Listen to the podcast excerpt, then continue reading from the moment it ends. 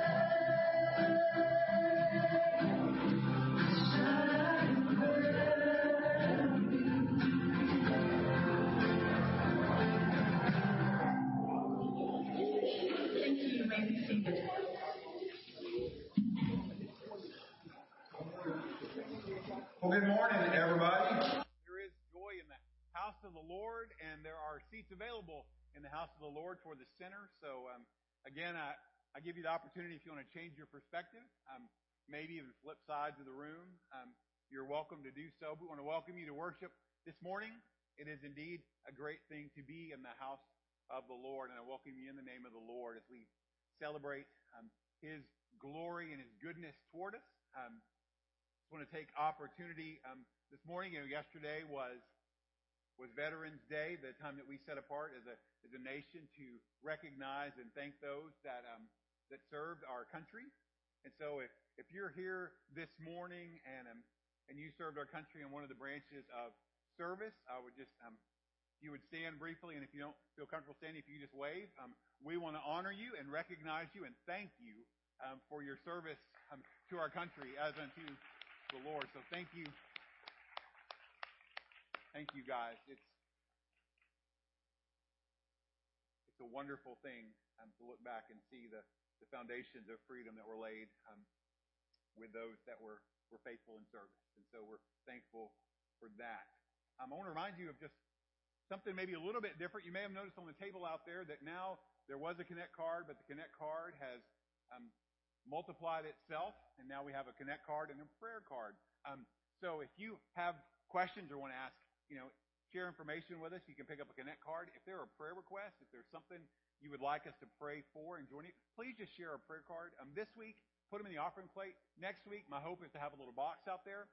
And then after you, um, you just share your prayer request, drop it in the box. Um, we pray on Wednesdays. We can share it through our um, our email prayer chain to make sure other folks can pray. And if it's something you would just rather be kept private, just let the staff know. You can just check a box on that.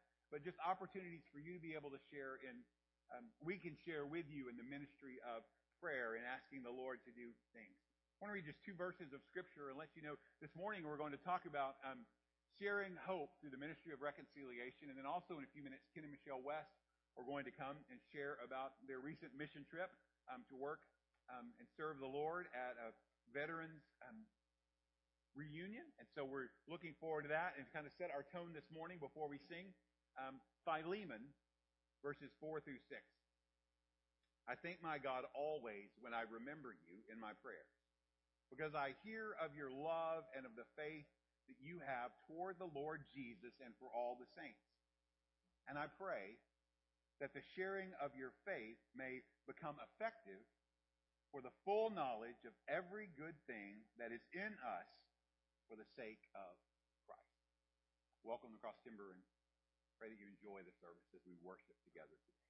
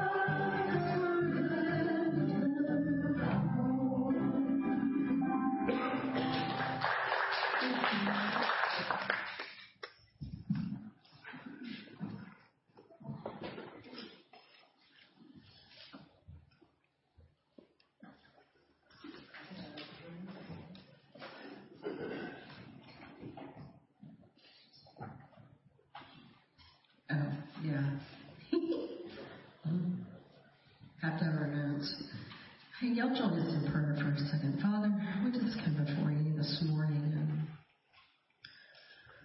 Lord, I just ask that you just direct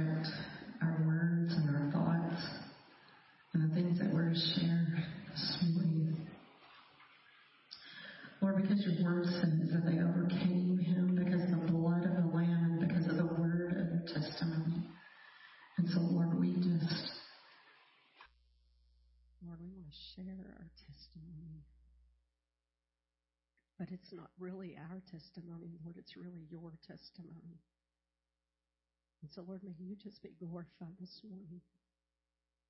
In Jesus' precious name, amen. We have microphone.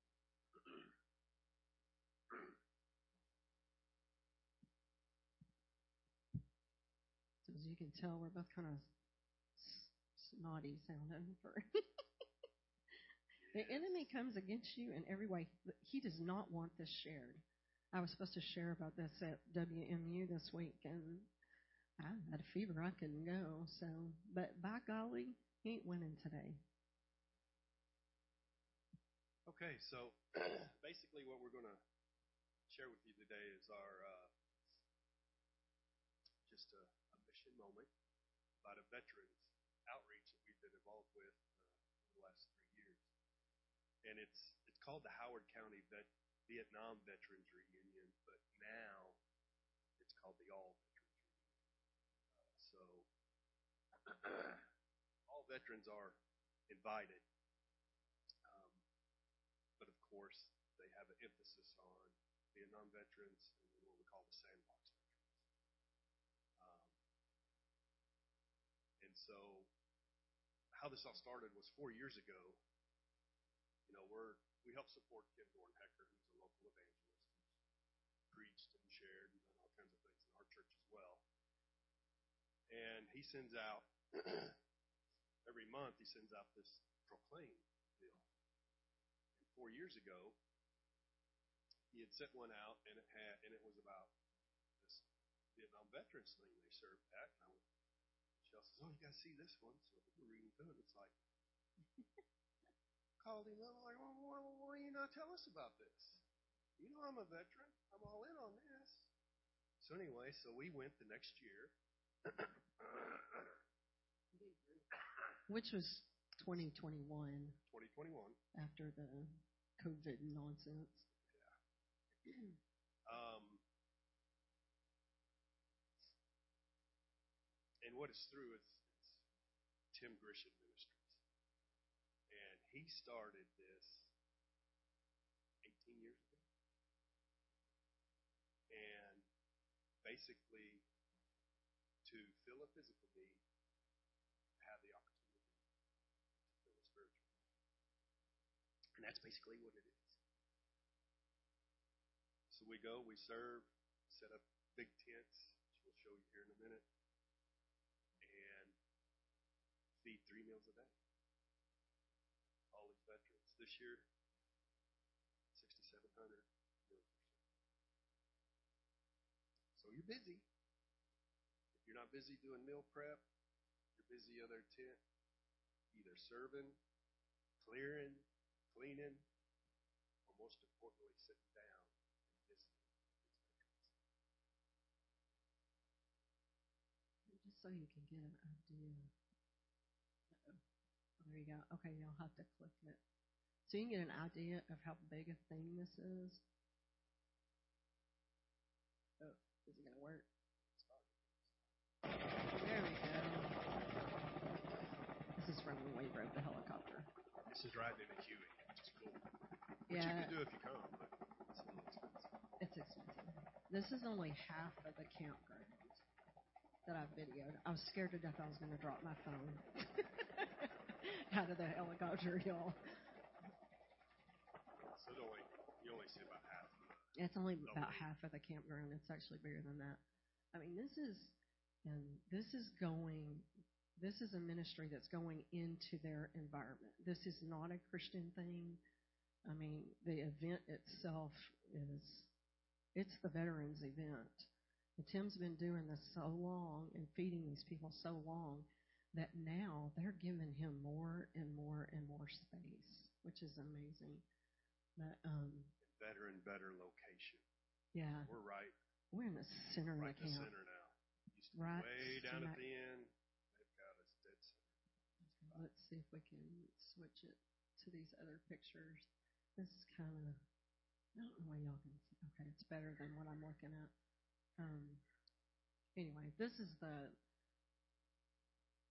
I gotta turn around so I can Where the inner sign is is serving line. That's the serving line. The other is where they, the guys ate. The tables. I'm just to flip through this really quick. Because honestly, I didn't take a lot of pictures, y'all. I had to think about taking pictures for this. This is burning our fingers, peeling hot corn. Yeah. You ever shucked hot corn out of a big, Out of a grill? huge grill? Burns fingers. Burn your hands. And making, we made 300 meat patties that day and counted them 400 times, I swear. Because we needed 300. Anyway, this, you see that little guy in the back there cooking? That's the kitchen. That's The- the that's kitchen the kitchen at uh, at the campground. at the campground. You saw the kitchen down the street that they use at their headquarters station in that previous picture. Yeah. But one of the things I want to point out about this ministry that blew my mind at this time when we were there, when I was watching, is that you have all these kids, okay, that have come with their parents. And Tim, Tim's family, they they've been training their kids for 18 years, and it's their kids and their grandkids, and some of these kids are their grandkids too, but their older grandkids are the ones that are cooking and doing the pancakes and making eggs and all this other stuff. But what I watched this year was I was amazed as these I mean, and they're they're like in their twenties, y'all. They're older grandkids, and they're teaching these little guys, you know, that you saw in the previous picture, to cook and to serve. And these these kids are the cleanup crew, sorta. Now Claire and Clay that are on the far right, they're winning people to Jesus. They're teenagers. He's 15 and she's 13. And Claire led somebody to Christ last year, which blows my brain. But it's an ama- it is an amazing time. Hello, it's not going. So, like a lot of missions We're stuck. stuff, we're stuck. We're stuck back there, y'all. you know, like Michelle said, it's this isn't a church environment. Oh, there we go.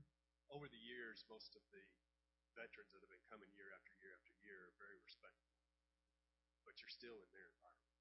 It's salty, but you have to develop relationships, and just like any mission, it's like we go to Tanzania almost every year. And it's the same thing. It's about developing relationships so they can feel secure and safe speaking with you and talking with you. It helps that I'm a veteran, but I still have to develop a relationship and that's where these young ones come in so so helpful because they just love talking to those kids. Um, and so that's what the picture was. Yeah. Representative a while ago. Just sitting down talking with that gentleman. wanting to build a relationship. Go ahead and flip it to the, can get to the next one. Yeah, more kicking. Go ahead and click to the next one. It's not working up here. Now this is the crowd. And there was a crowd every day, every meal. And they would come in waves. And this year, one of the things that, that Tim and others noticed where they weren't just coming for the meal. They would come, they would eat, and they'd hang out under the tent, talking, sharing, reading stuff we had on the tables for them, which is unusual. In years past, you know, very few of them would take a Bible or would take a, a, a tract or something like that.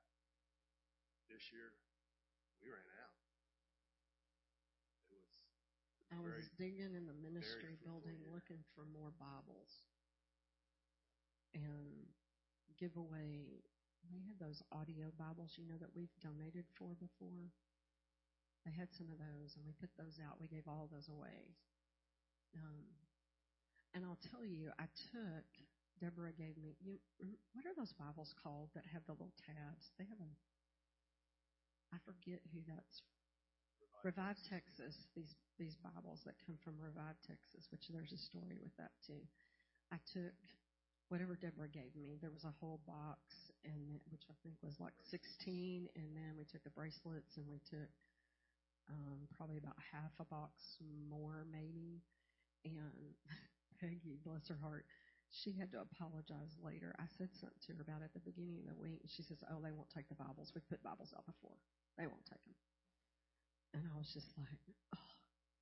I was like, okay, Lord, I'm not receiving that. and I said, she goes, but you can put them out on the tables. And so I put one on every table, and I said, Lord, I'm praying that every daggum thing that we brought leaves. Because I brought some other books too that I just had, and one that Deborah gave me that's the for Embrace Grace. I forget what that name of the book was. Every one of those books left. They we gave them all. They all they disappeared. I gave some of them away personally. You know, I got to hand, which I want to tell you about that. Can you skip to the next slide since our thing quit working? Uh, that's just part of the thing. That's a memorial. That's a memorial. Uh, people from Indiana that have served and died. Yeah, and I mean in the, more recent years. But you can go ahead and skip to the next one. This is just more conversation. Keep going. There's one particular I want you to get to. This is what it looks like. It's awesome. It's very patriotic. There's a ceremony every day to hang that flag. It's huge. Keep going. I think the next one's where no. Okay, skip me. That's me sitting in the Huey. Oh, okay, stop here. And this is Ken and Becky on the Ken and Becky on the right sitting next to the man whose whose name is not really John Wayne, but that's what he went by in the military was John Wayne. And then this is Ken on the left talking to. I have to we have to recognize this because this gentleman is a war, World War II veteran, and he spoke that day. And um, yeah, yeah, it's very. And he was in the Navy too, to boot. So that made it even more special. So for Ken to actually get to talk to him, very special. But anyway, skip to the next one. Is that where I want to get to? Okay, here's where we really want to get to. So some of you got text messages from me, maybe email. I don't remember. The gentleman on the right is Rusty, who you prayed for, and that's Carrie on his left, and obviously that's me on the right. And I'm going to tell you about what happened with Rusty, and I hope I don't cry. yeah, I probably will. Okay, so so so long story short, here's how it started with me.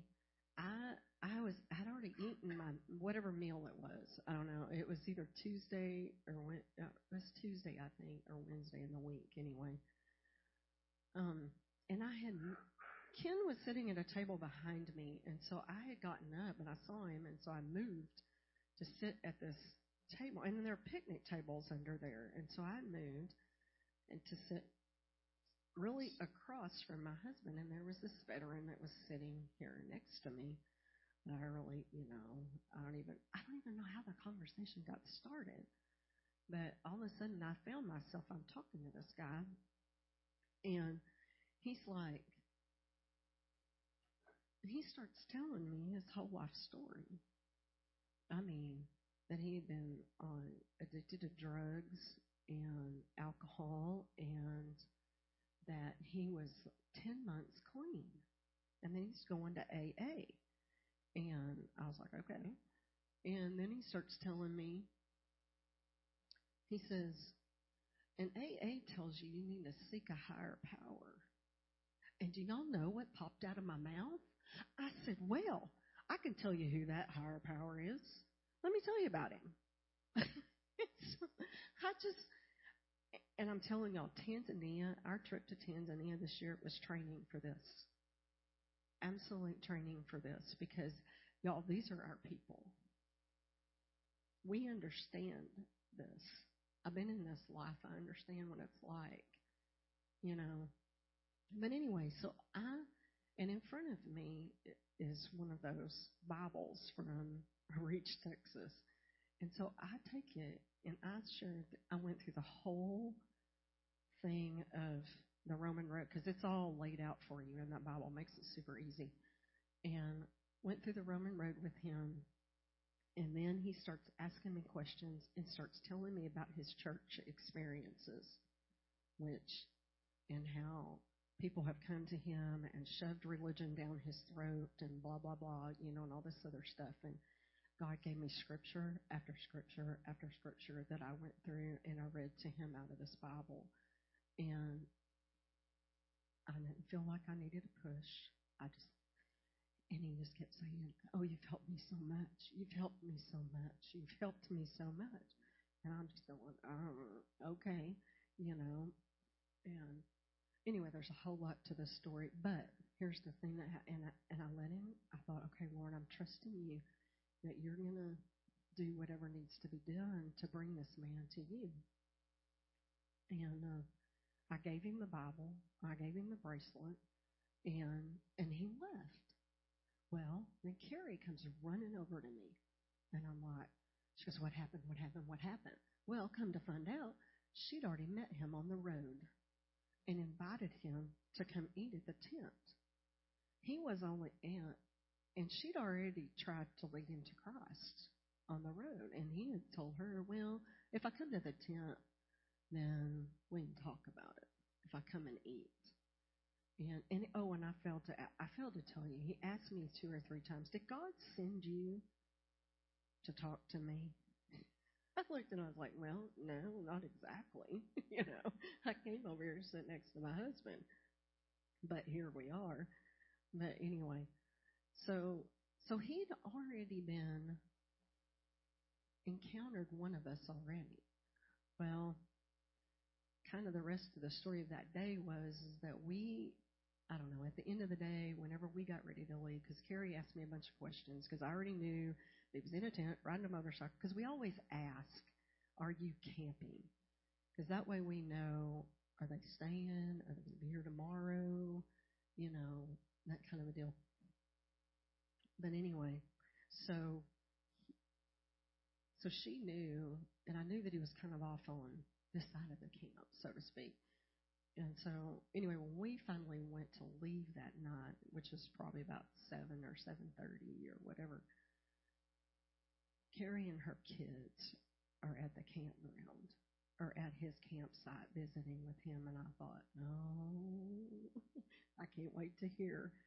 And so, anyway, so the next so the next day, when we saw Carrie, she says, she says to me, "You're a knock Molly." I said, "You got to tell me what happened." Well, Carrie got the privilege of leading him to the Lord, and she said, "I'm standing there."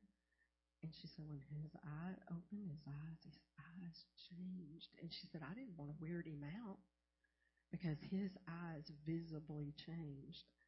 And uh, but she says, my daughter, she says, Claire goes, oh, your eyes changed. I mean, out of the mouths of babes. But but the but the beauty of this gets even. This is what God has blew my brain over this man this week that we were there. So so then I'm sitting. I don't know when it was. A couple of days later, maybe, or the next day. I don't know. It all gets to be a blur. So I'm sitting across from another veteran who starts talking.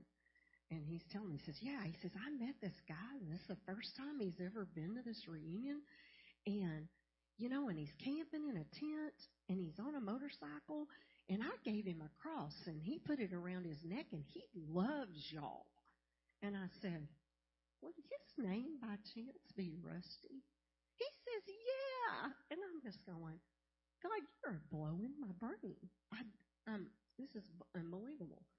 And so, so then this the week we get closer to the end of the week. It was either Friday or Saturday, the one of either the day I don't know. Anyway, I'm sitting at another table and he's and he's sitting there. I mean, and I saw him every day, and he hugged me every day. I mean, he was there for breakfast, lunch, and dinner, and anyway, Rusty that is.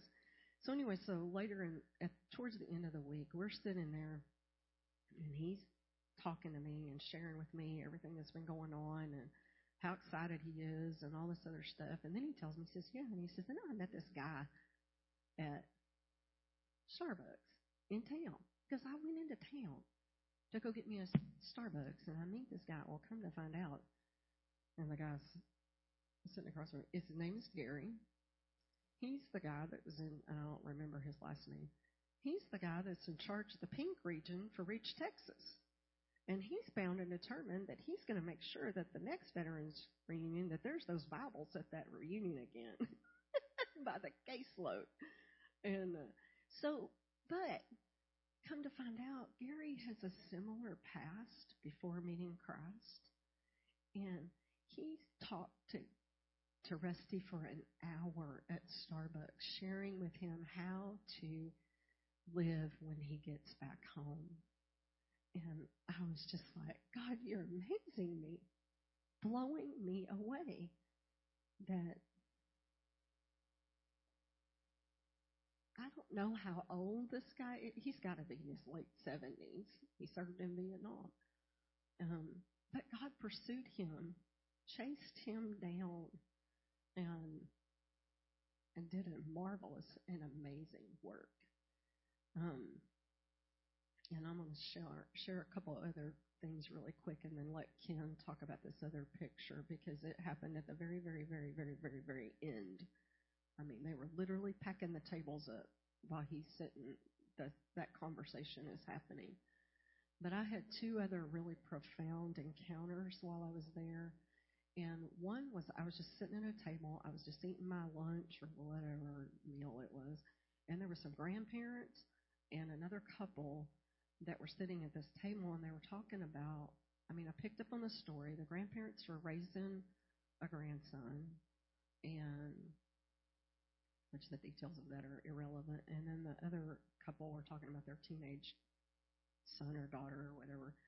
And I would just, you know, comment when it was appropriate. It was obvious they were believers because the granddad kept saying, it's a spiritual battle. It's just a spiritual battle. You know, and he must have said that 10 times if he said it once. And anyway, they were getting up to leave, and all of a sudden, I mean, the Holy Spirit came over me so powerful, I almost couldn't hardly ask the lady when I caught up to her. The grandmother, I said, I have to know what this kid's name is so I can pray for him. And then she stood there and she told me not only are they raising their grandson, they're homeschooling him. And he's rebellious and he's out of the will of God. And anyway, and he hates his brother and all this other stuff. But if you if the Lord brings the name Gabe to your mind, pray for him. Um, and and then one last thing the very end of this, because what happens is this is open to the public, and so as it gets to be Friday and Saturday, there's more and more people that come that are family members, you know, teenagers, kids, adults, you know, they're just related. They're, but they're coming out here to party you know, and then they come eat under the tent for free because it's free. But um, I I ran into there were four. I don't I can't even tell you why I walked up to these kids, but other than the Lord sending me over there, there were four young people and they were in their twenties. And I started having a conversation with them. I was standing at the end of their table, and anyway, two of as as the conversation turned spiritual, I watched one young man leave, and then the other young man left. And then I sat down at the table in front of these other two guys, and they were fixated upon upon what I was saying. The one the one young man, his name is Xander, and he's named after some rock star. I have no idea who that is, but anyway, he flat out told me, he says, "Yeah, I'm lost. I know it." I said, "Well, you don't have to be, you know." Anyway, just I said some stuff that I can't believe I said, to be honest with y'all. And then come to find out, Landon, the other kid that was sitting there, and they're in their, they're in their early twenties, and he he grew up in church, y'all. And he looked at me, and after I had said all this stuff, he says, "Yeah." He says, "You know what?" He says, "You sound like my mom." And I said, I said, "You know what?" I looked at him. I said, "You know, your mom's praying for you right now." she is anyway. So the point is is that even though we go to minister to veterans, we end up in contact with all these other opportunities of other people because there's family. And uh but anyway, Xander, I gave him a Bible and and all of that, and I I told Landon to his face, I said, you know, I said, you're telling me you're a believer, but do you want heaven and hell are real, and do you want your friend here to go to hell? And he told me to my face, he says, You know, we were talking about this stuff this morning. He says, This was no accident, this conversation. So I'm trusting the Lord that they're going to be in heaven with us soon. so, I know we're running long, so probably the best way to do this is just to tell you about this young man up here, and then I'm going to read what, what Kim Dornhecker wrote in here because it'll keep it nice. But anyway, you can see where I'm sitting. I'm the fat guy right here on the left. the guy in the green is Ken Dornhecker. Now the young man sitting next to him is Joey Arrowwood. Arrowwood. I latched on to Joey Arrowwood three years ago, 2021, first time we ever went. The reason I latched onto him is because you see the hat he's wearing is you can't read it there, but it's his, it's a it's a command hat. In the Navy, we had command hats, and you'd wear them with your dungarees, or you know, uh, when I was in, it was dungarees. They have Yeah, now they have now. they have camo now. and it said USS Texas, SSBN, some number. And I'm like, so I stopped him in line, pulled him out of line. I said, uh, Texas is a sub now? He says, yeah, yeah, I'm a plank owner, which means he was on the ship when it was being commissioned, and uh, or the submarine, the boat, and um, you know, so I told him, well, you know, first ship I was on was the USS Texas, but it was with nuclear powered, got into some cruiser, totally different. anyway, that's how I kind of latched on to him, and and I've seen him each of the three years, and had conversations with him, and he's very, very worldly. And uh, but anyway, so let me read this. Um, it says, On the last day, my friend from Burleson, also named Ken, and I had one of the best encounters sharing with one of the younger vets. At first, the young man was skeptical, yet friendly and open. He presented question after question and objections that kept him from believing. Nevertheless, he really listened to the answers. And I find that the Holy Spirit always provides powerful answers in the midst of these kinds of earnest discussions. He would present an objection, but as God gave me a clear answer, he would listen carefully. Then truth would prevail, and he would sincerely admit, well, that makes sense, total sense. I watched as the gospel completely softened his heart. We talked for over two hours as he and another older vet listened and listened in attentively, which is his friend, which is on the other side of me. He's been, he's his, they're neighbors. And so they come every year together. As the discussion became more personal, all his objection, objections evaporated, and for the last half hour, tears brimmed in his eyes. It was the last meal of the week, and in our focused in, intensity, we hardly noticed when the team around us began cleaning up and breaking down the whole camp around us. We were wrapped up in our very, very complete discussion of God's wonderful plan and redemption and salvation. I'm convinced the young man was con- concentrated. I'm convinced the young man we concentrated on was now only 10 seconds from the kingdom when we had to wrap up. I'm always totally okay with that because I know the power of the gospel will finish the job and bring that lonely, lost person to Jesus.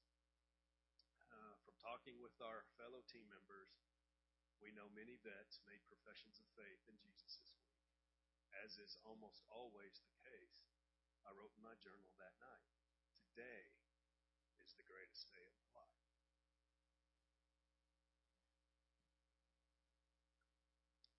Because that's how it feels to speak the words of eternal life, the words of Jesus.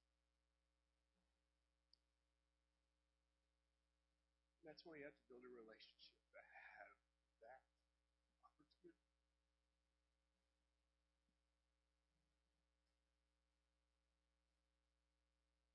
This right here, there's seven gentlemen, seven veterans in that picture. Five of those gentlemen were there early in the week, and then they were joined by others as time went. But the original five, I gave them the name Five Guys. They're my five guys. These are my five guys. And uh, so, in building that relationship, they were in a, they had rented a trailer that year instead of a tent. we're getting too old to sleep on the ground. so, uh,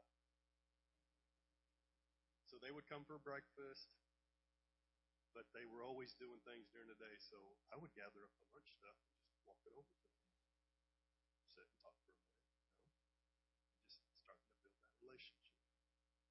Well, towards the last day again, right before we leave, we went and spoke with them.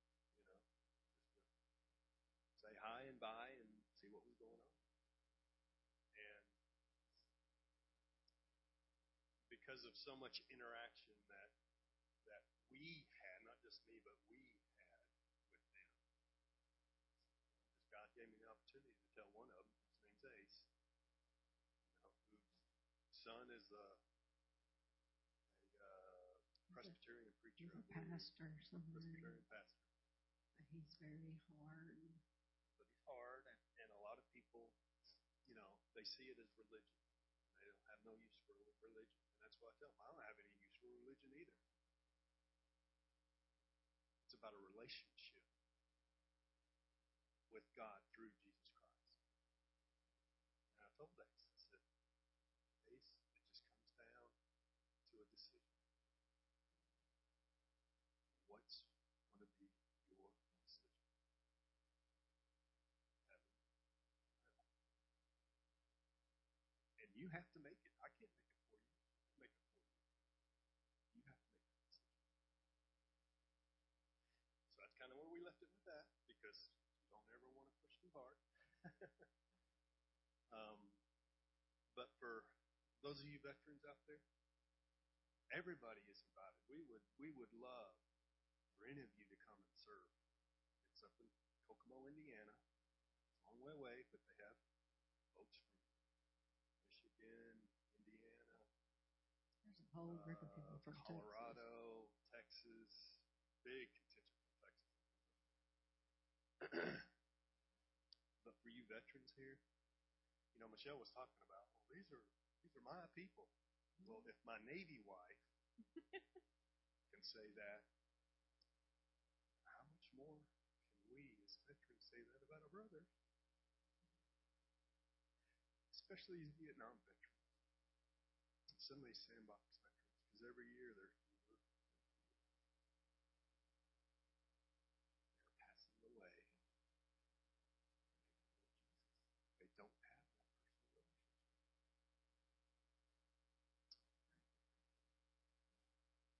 relationship. This this is on the way out. It was a double rainbow. As Hard we're, it's hard to see, but it's really double. As we're at the very end of the ministry, I did not get a picture of the whole thing. I wasn't in the right place, but this is what it looked like when we left. It was beautiful. Thank y'all for listening. Thank you very much.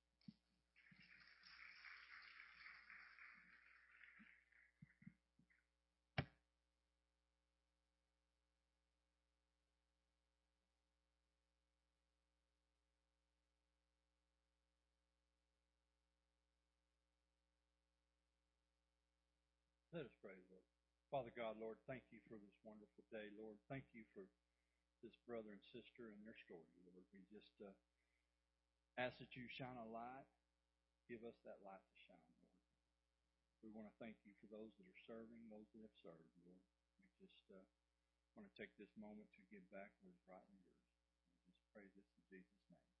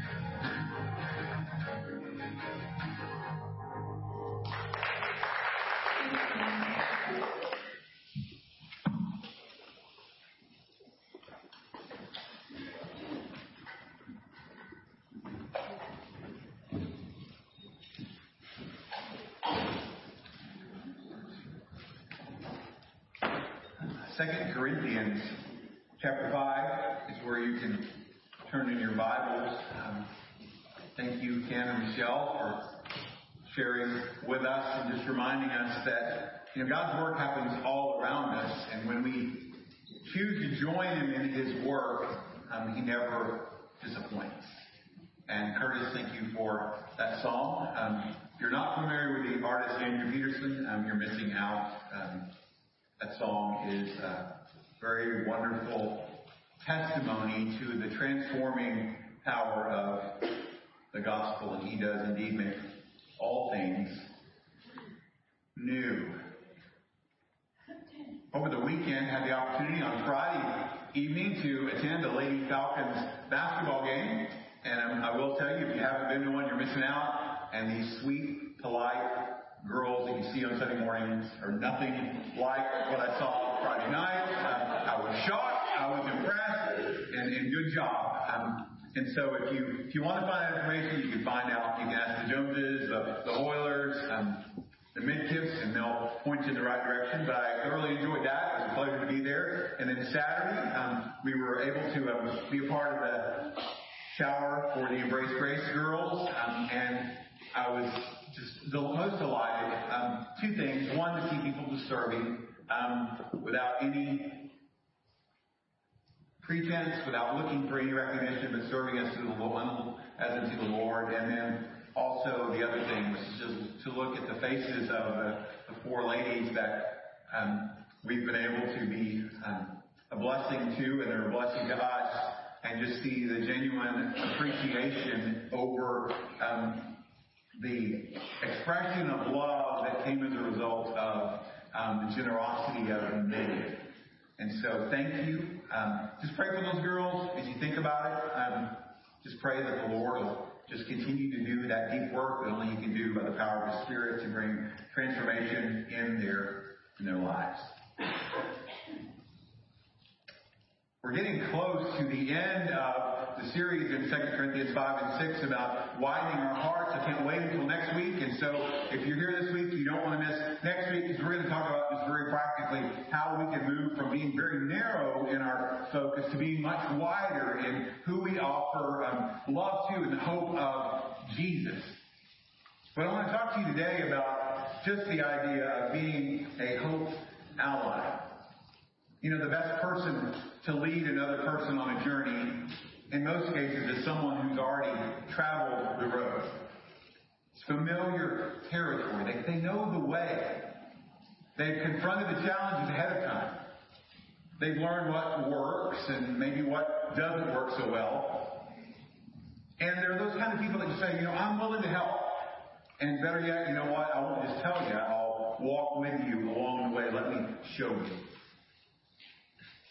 And I would argue that the best ministers are the men and women who have traveled the road from hurt to hope, that have experienced the goodness of God in the darkness of their circumstances, that have found true life and salvation in Christ, that it's those folks that had someone share that message of hope to them.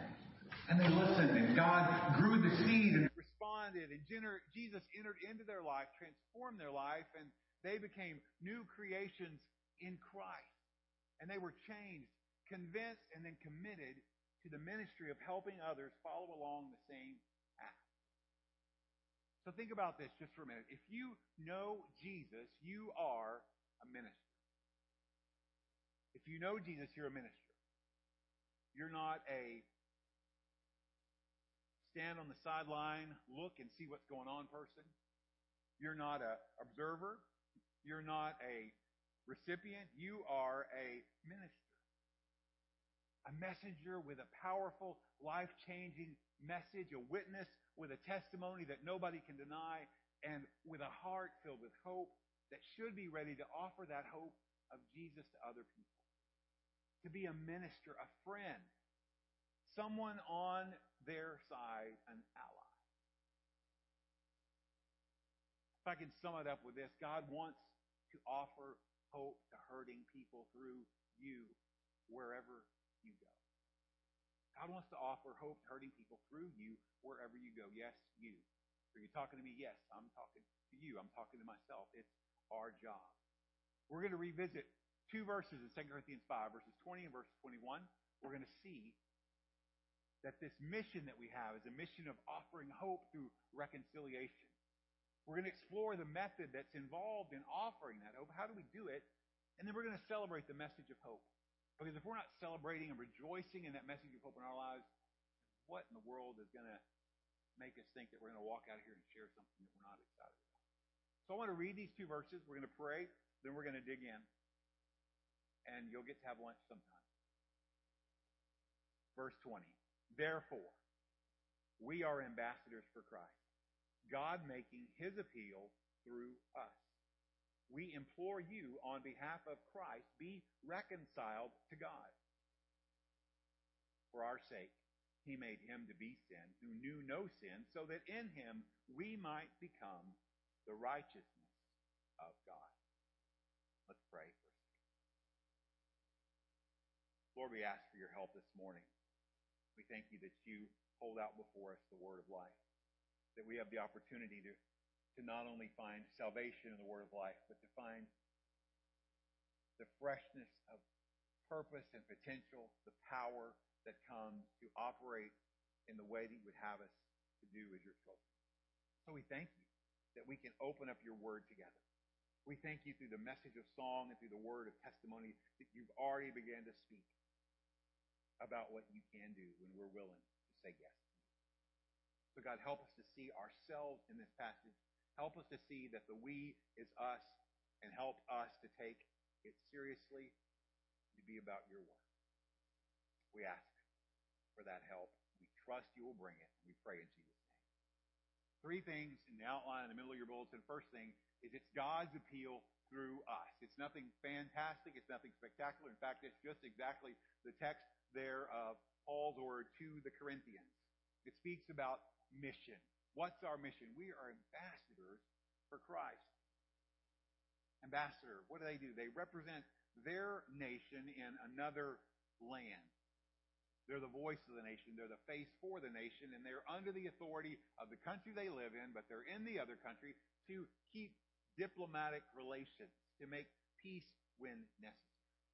And Paul's making a very clear connection that Christ's ambassadors are Christians here on earth. What do we do? We represent Jesus on earth. We have His Spirit in us. We follow under His leadership and we share His message. And that message is conveyed both with our actions and our words. What does that mean? It means how we live for Jesus matters. Doesn't just matter on Sunday morning when people can see us, make us feel good. Oh, look, there they are. so good to see you. No, it matters Monday through Saturday. It matters from sunup to sundown and everywhere in between. So how and when we speak about Jesus is also important. It's not to be confined to a building on Sunday mornings, not a Sunday school class, not a worship service. It's a message that we take out to the streets that the name of Jesus and the joy of Jesus is in our hearts and on our lips. I was thinking about this. You know, you, you have access to people that, that I don't. Because of who you are, the relationships that you have, because of the places you go, and the people that you know, you have connections. The question that we ask in that is, how will I make the most of those connections in my present circle. what will I do with the time that I have and the place that God has placed me to be His messenger, His voice in the wilderness, His boots on the ground to carry this message of hope? Pray. You should wake up every morning and pray, God, what do you want me to do and where do you want me to what do you want me to say? Give me your strategy. Here's another great thing is when you're in the middle of the battle, you can pray along the way.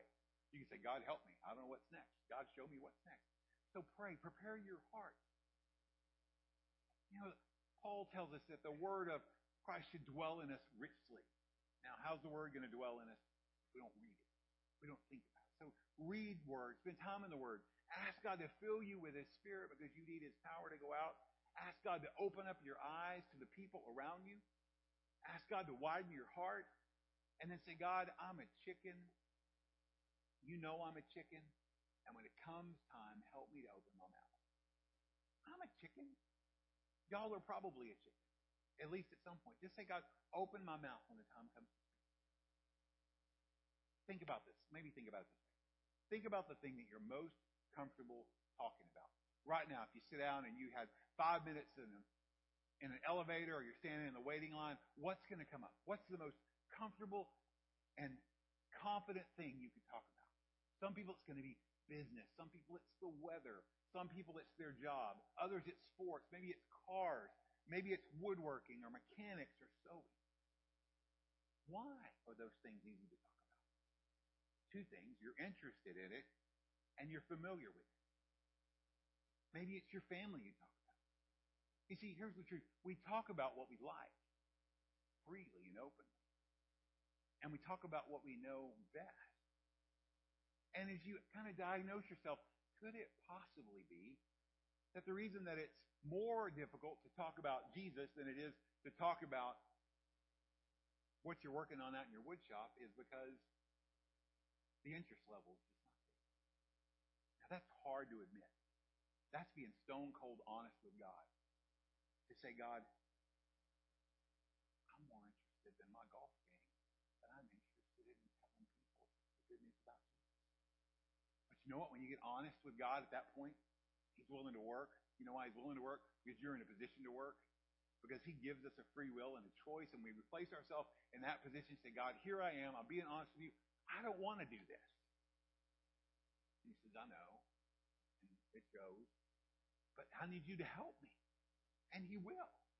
And He'll start chiseling stuff off your life. So first of all, you know, you, you waste time. Second of all, you're, you know, you don't pray before you leave. Third of all, you know, remember you're a chicken. Oh yeah, God, I am a chicken. I don't like to talk. Give me that strength. Help me to be brave, be bold and courageous like Joshua. Because the text clearly says we're his ambassadors, and if we're ambassadors, then that means we're his voice. And if we're not his voice, who is going to? And we carry with us the message from Christ. It's the message of reconciliation. So God either placed or put into us, that word there tells us that, you know, this word is in us. It's not only on our lips, but it's in our hearts. So we first receive it, and then as a result, we become a messenger to, to share it. 1992, my dad retired from the post office. You know why I remember that day?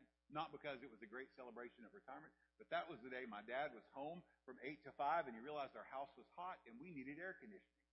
So in 1992, we got air conditioning.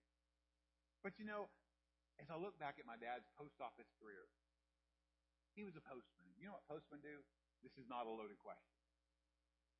They deliver mail, right? We wonder these days, but they really are supposed to deliver our mail. And when Jesus saved me, he put the good news of Jesus. He put that in your heart and on your lips. And so just like a mailman delivers the mail, Christians deliver Christ's message to the world. And there's no junk mail, no circular, no bills.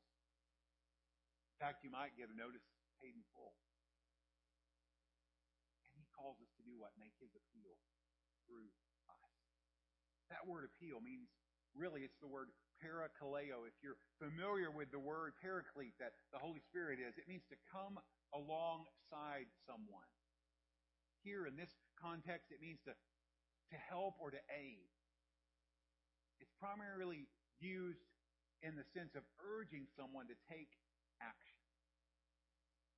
To help, to be an enabler for a person, to help them through a difficult situation, to approach it with confidence.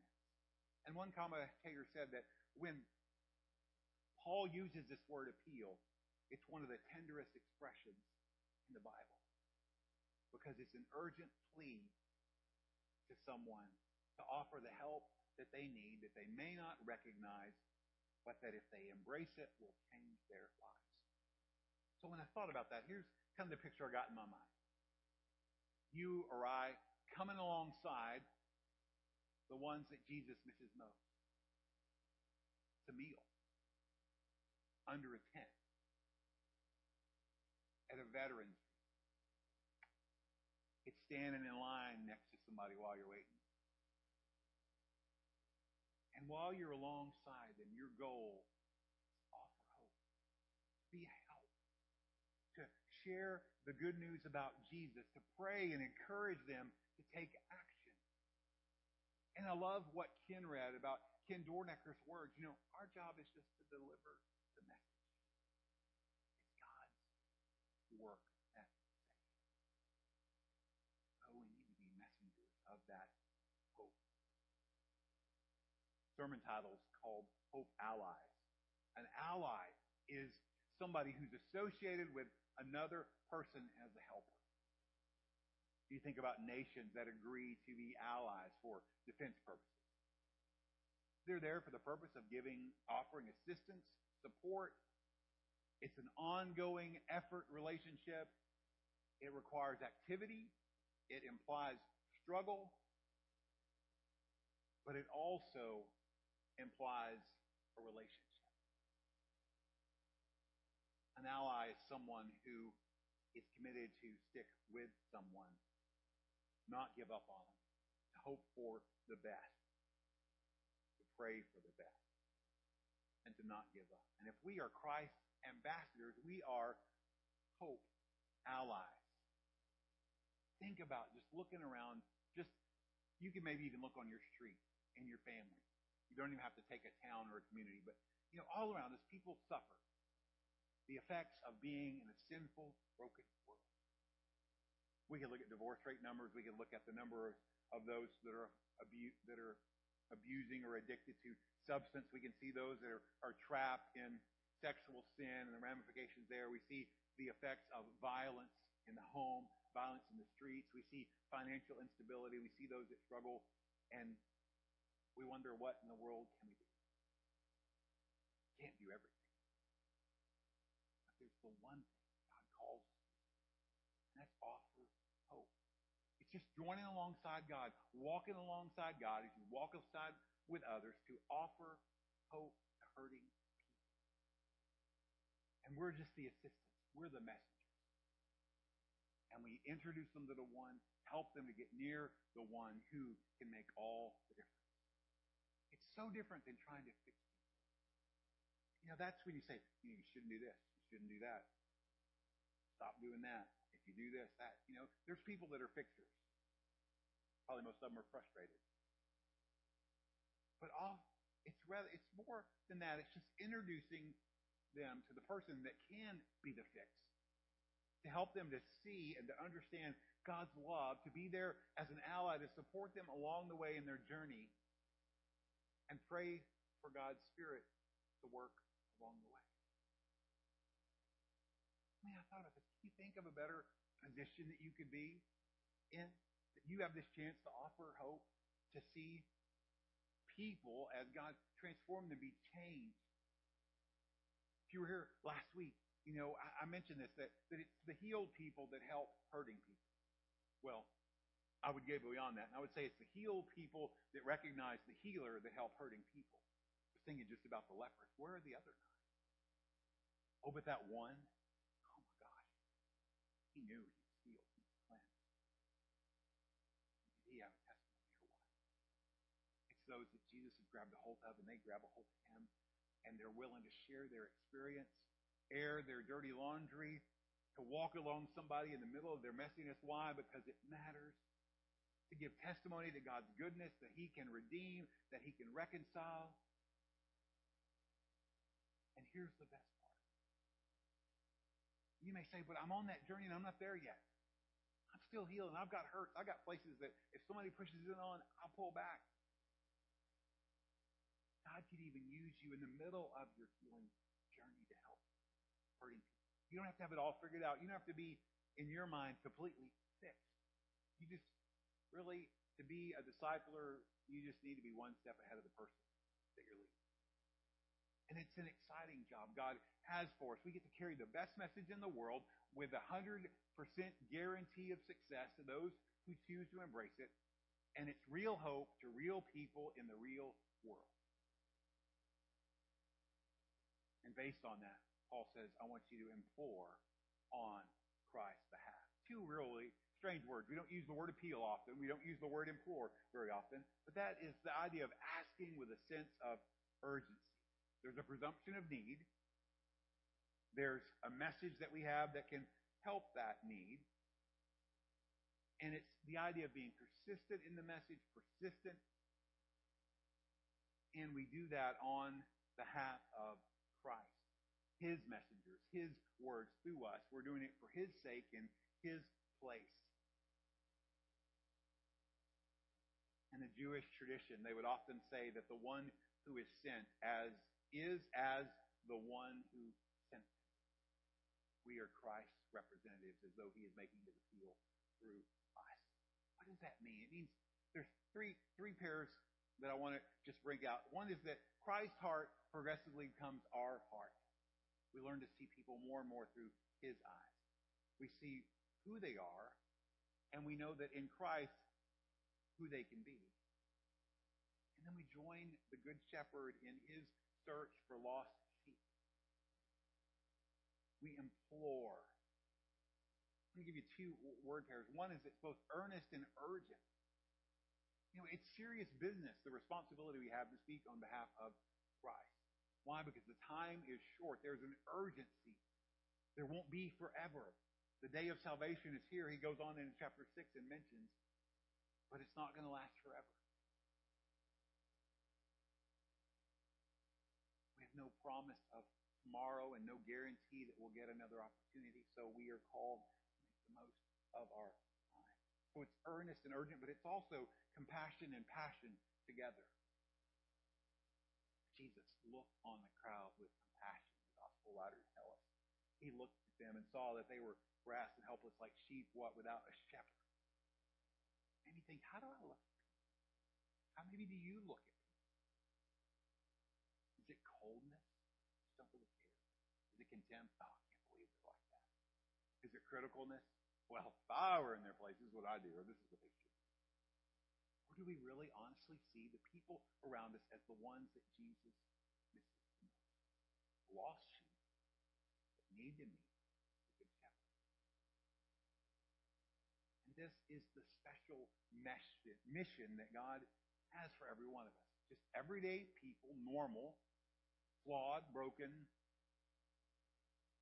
unsuccessful at times, unfaithful at times, but yet committed, who are connected through relationship to an extraordinary God who can make all things new with the transformational message on our lips. And what is that message? Be reconciled to God. That's the message. Because you know what? Sin always divides.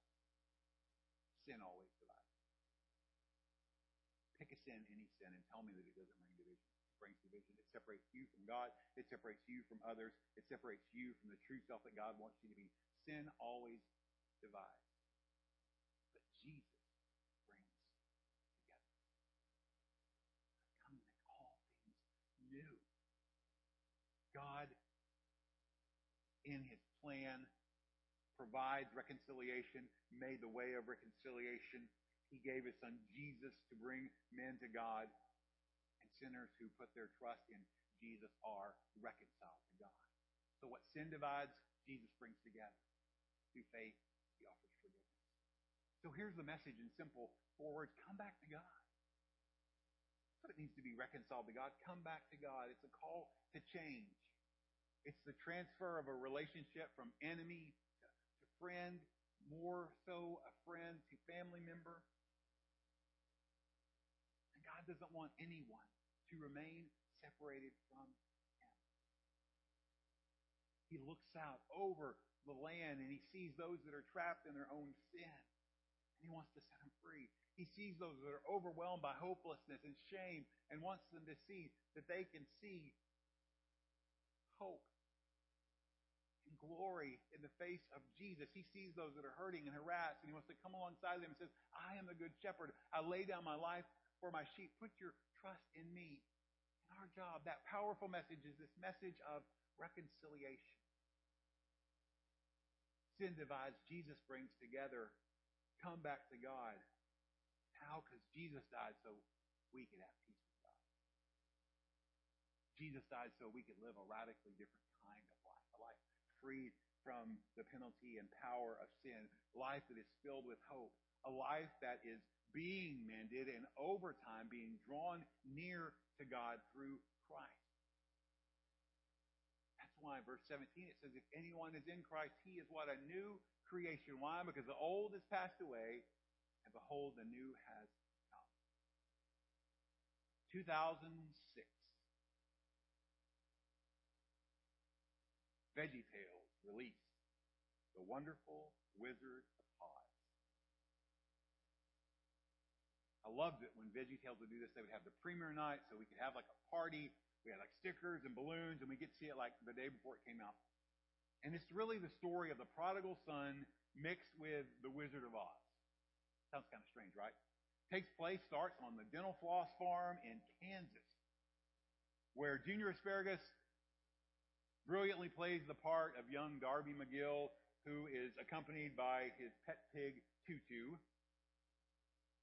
And against his father's advice and wishes, he wants to head off to the wonderful land of Oz. As he's departing the farm, one of the farm hands says, Remember how much your father loves you. After a lot of animated humor, corny jokes, a few songs mixed in, Darby decides he wants to go home. And there's a song in particular that stands out in this piece. It was written by Andrew Peterson and um, one of his good friends, a guy named Randall. Good game. It's on their album Slugs, Bugs, and Lullabies if you want to check it out. Um, and it just says this. There weren't, there weren't for some sheep safe on a farm, and one little lamb got lost. The shepherd went out and carried it home. That little lamb is. I love you today. I love you tomorrow. I love you as deep as the sea. I love you in joy and I love you in sorrow. You can always come home to me. And if you know the story, not necessarily about Mr. McGill, prodigal comes home. Happy and hope. God wants us to offer hope to hurting people through us wherever we go. He wants us to be able to share to every wandering lamb the truth that you can always come home to God. Why? Because He loved you yesterday. He loves you today. He'll still love you tomorrow, no matter what you do. He'll love you through the joys. He'll love you through the sorrow. He loves you. He wants to be your Savior. He wants what's best for you. And the hope we have the privilege of offering to other people. So here's where we bring it home. Simply be a hope ally. Be a messenger of hope. Are you qualified? If you know Jesus, you are. Have you been reconciled? If you have, then you are. Do you have hope in your heart? It's there. Sometimes it gets buried because we let our circumstances cover it over. Do you long to see other people join you in being reconciled? Let me just give you four action points that, that, that are helpful, hopefully. First, pray for those that are apart from Jesus by name. Two things will happen. One is more practical. As you pray for the people that you know that are apart from Jesus by name, you know what happens? Keeps their names on your mind and in your heart. But second of all, and most importantly, you're lifting them up to the one that can bring about change, that can open up blind eyes, that can take the young man that says, I know I'm lost, and get him to the point where he realizes, I know I'm lost, and I need to do something about it when God opens his eyes. So pray by name. Second, commit to love and serve others in the name of Jesus. We'll get into more of this next week about widening our hearts. Commit to love and serve others in the name of Jesus. It's dirty business. You may not get recognition. You may not be appreciated, but commit. Third, share the message with others. Open your mouth. And then four, here's the benefit. We'll, we'll see over time people reconciled to God and added to the family, the family of God. So we pray, we commit to love and serve, we share the message, and then we trust God to do His work to reconcile people, to add them to the family. Always reminded that wondrous love of God. He loves you today. He'll love you tomorrow. He loves you deep as. He loves you in joy. He loves you in sorrow. You can always come home. It's the message of hope offered by Hope Allies. It's the message of reconciliation. Let's pray. Oh, Father, it's so challenging many times to communicate your word. And even the challenge that comes, it's more difficult is the challenge of submitting ourselves to your word. Left to ourselves, we would choose our own way.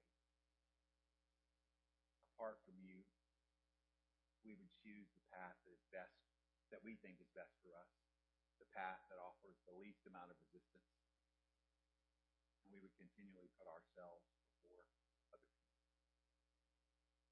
But if we're called by the name of Jesus, that's not who we are. Because the old has passed away and the new is. Your presence is in us by the presence of the Holy Spirit. So it's not our will, but it's your will. You give us the ability to say no to ourselves and say yes to you. You give us the power to reach out beyond what we would call our physical limitations. And understand that if you're call if you've called us and you're behind our mission, that none of our physical limitations matter. Because it's not our work, it's your work through us. We're just the messengers. You have the message. And you're willing to help us communicate it, to offer hope, to show love, to be a hope ally. Thank you, Lord. We trust that your work. It's powerful and. And so, commit the work that you're going to do in hearts now to you through your spirit. We pray in Jesus' name. Amen. When to listen to music playing quietly. Just sets the setting for us to listen to heart. Listen to God, speak to our heart. Just ask that you listen to God. God, this morning, see the clear call of Him. Go out and make disciples, to be messengers, to be hope allies. And those times of mission, those times of refreshing, that we where we can go away. Deborah and I were talking about it. They they help to remind us of the mission, the purpose. Because you know what? When we're there, the distractions of here are gone. And so you can you can get a laser beam focused, but we can harness that when we get back and we say, you know, God, I saw what you did back there. Help me to have that commitment that passion toward you He's willing. It's not easy work. It's rewarding work. So in seed, praying for God to break up hard ground. Praying for God to rain on the seed at the right time. Farming's hard work. That's what He's called us to do. So as we listen, maybe this morning it's just God, keep me on the path keep doing what I'm doing. I'm sowing seeds. I'm offering hope. God, I know it's hard ground out there, but I'm going to stick. Maybe it's, you know what, God? Man, I got out there and it was hard. That kind of hurt my feelings. And I didn't know what to do, and I was kind of scared. And so, God, you know, I just kind of shrink into my shell. And I don't really speak about you the way that I know I should. Maybe say, God, I'm going to renew my strength in you. I'm going to put my confidence in you. I'm going to be like Joshua, and I'm going to hear those words that say, "Be strong and courageous," and I'm going to find myself bold and courageous. And you, or maybe as you really just reflect on it, you look down and you think, "You know what? Honestly, I can't remember a time like that." I'm glad I'm going to heaven. I'm so thankful that Jesus loves me. But, I don't know when I've had an opportunity to sit down face to face, knee to knee with somebody and say, Look, this is the word of life. This is what Jesus can do. I don't say that to shame you. Say that to say, the most rewarding thing in your spiritual walk with the Lord. It'll be better than any prayer retreat, better than any book you read, better than any sermon you've ever heard, any conference you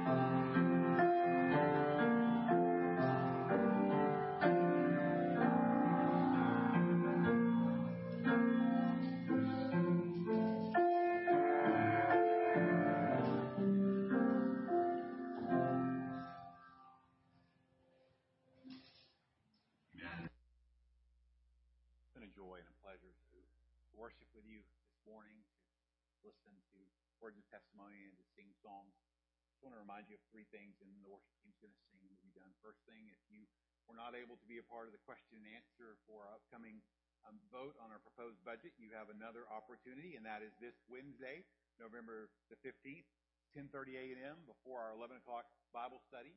If that time does not meet your schedule, um, you can just contact anyone on the finance committee and ask your question. If you don't know who that is, just call the church office and we'll we'll get you um, in the right direction. And then next Sunday morning on the 19th, we'll have a, a brief meeting at the close of the service to vote on our proposed 2024 budget. Also next Sunday, you have um, a cue box packed and ready to go. Um, we'll gather those in next Sunday morning, so be sure and bring those. And then lastly, um, if you are a nursery volunteer, um, Rich and Sue would like you to join them um, in the nursery right after the service just for a brief meeting. Again, I want to thank you for worshiping. I invite you to stand with us this morning. The worship team is going to lead us in singing, and when we are finished with the song, You Are Free to Go. Lord bless you.